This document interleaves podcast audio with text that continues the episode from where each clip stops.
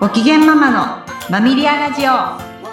心の力を抜いて子育てを楽しもう。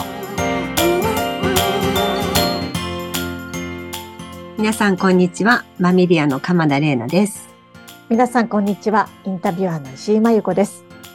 玲奈さん今日のテーマはシリーズ発達段階の4回目で学童期だそうですね、はい、そうです。学童期になります学童期気になりますね。ここからお勉強始まったりするので。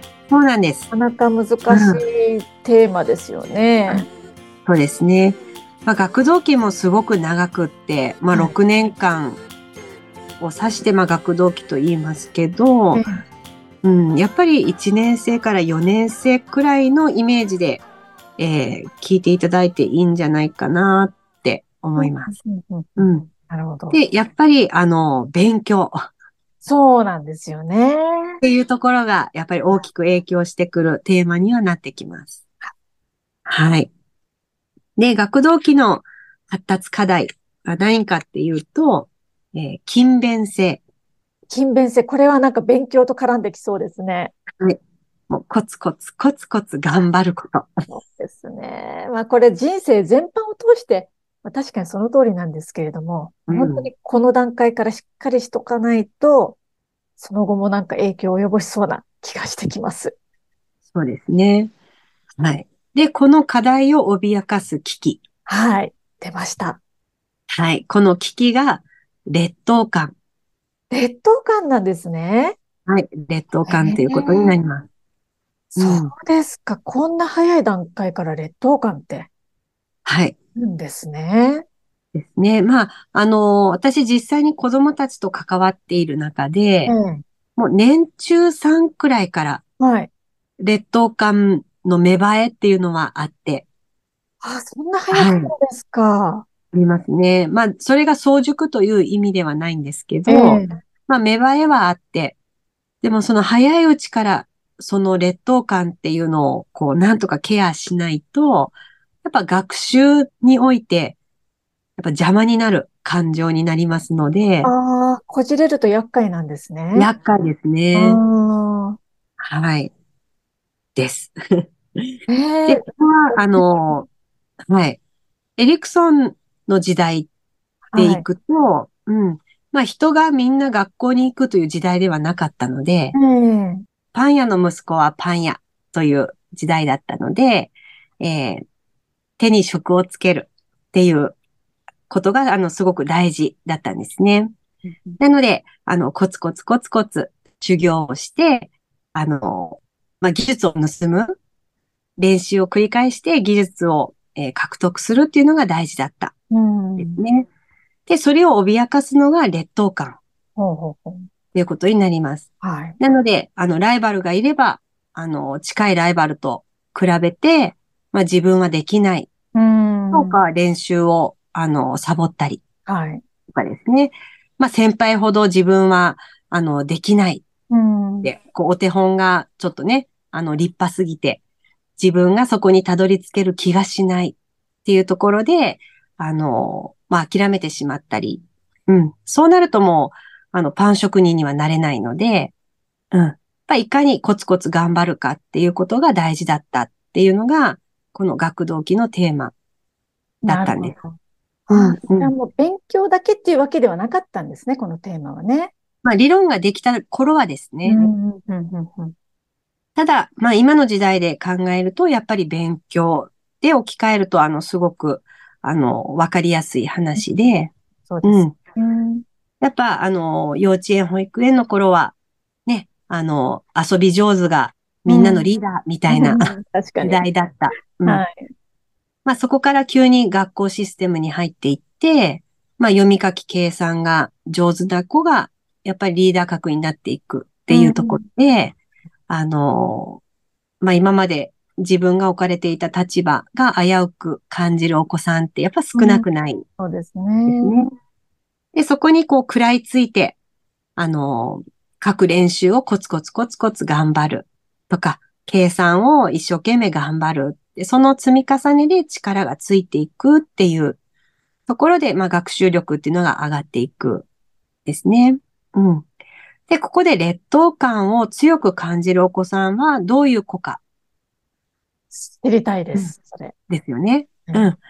でももう皆さんご存知なんです。え？ドキ。はい。まあこれ遡っていただいて、遡りですね。そうです、そうです、はいそうです。うん。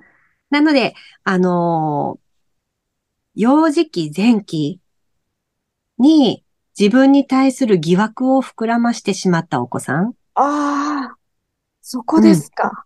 はい。自分にはできないかもしれないっていう気持ちを膨らませたまま、うん。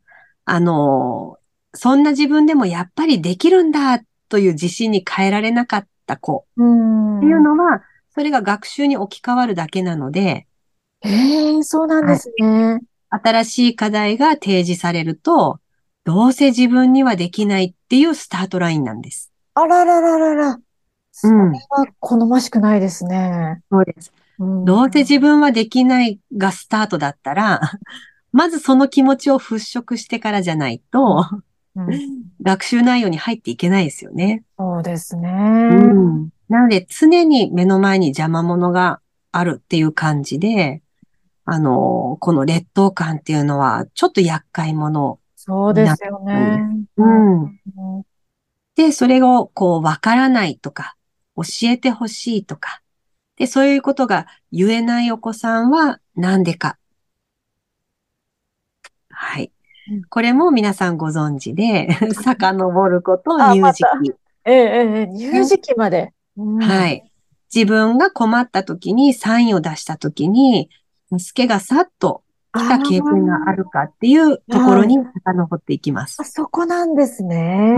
うんうんなので、わかりませんって言っても、ぜ、あの、答えてもらえないだろうっていううん。不安、疑惑があるお子さんとか、うんもうそもそも聞くっていう、あの、発想もないというお子さんも。出てきてしまうので、うん、うん。なので、学習って突然始まるものではなくって、乳児期からの積み重ねであるっていうのは、この理論からもよくわかる話になります。わあ、そうですか。はい。いやー、なんかね、これ聞くとドキッとされてる方もいらっしゃるかもしれませんが、いつもレイナさんおっしゃってる通り、気づいた時が、またそのスタートで大丈夫だっていうことですよね。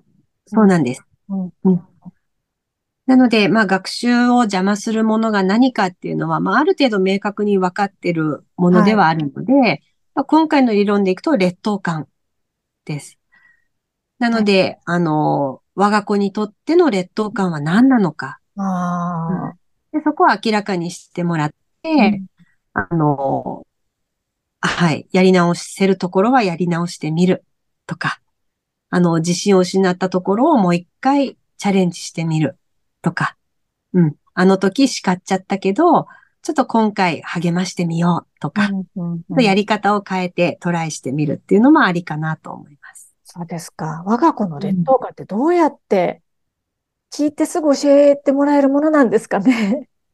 本人も分かってないからですね。ああ、そうか、そううか。ん、うん、ですだから観察するっていうことですかね。そうですね。うんあとはもう本当に、あの、担任の先生に我が子のことを聞いてみるっていうのは一番だと思いまああ、なるほど。いつも見ている第三者に聞くっていうことですかす。でね。すね。うん。で、あの、やっぱ劣等感の強いお子さんって人の前で失敗したくないので、うん。うん。いきなりやってみようができないだけあ。っていうこともあります。はい。うん。なので、人知れず、人のいないところでこっそり練習してたりするので、うん。なので手取り足取り親が何かしてあげるっていうよりは、一人の時間を作ってあげるっていうのも、もしかしたら対応策かもしれない。なるほど。あえて一人にしてみるってことなんですね。そうですね。うん。なんでそこら辺もあの担任の先生のお力を借りて、はい。うん、我が子はどのタイプなんだろうっていうのを、まあ、いろいろ視野を広げてみるっていうのもありかと思います。なるほど。そうですね。困ったらね、自分と我が子だけでこう煮詰まるんじゃなくて、いろんな手を借りるっていうのも本当大事ですね。そうですね。はい。今日は、発達段階の学童期について伺います。はい。はい。ありがとうございました。ありがとうございました。次回もどうぞお楽しみに。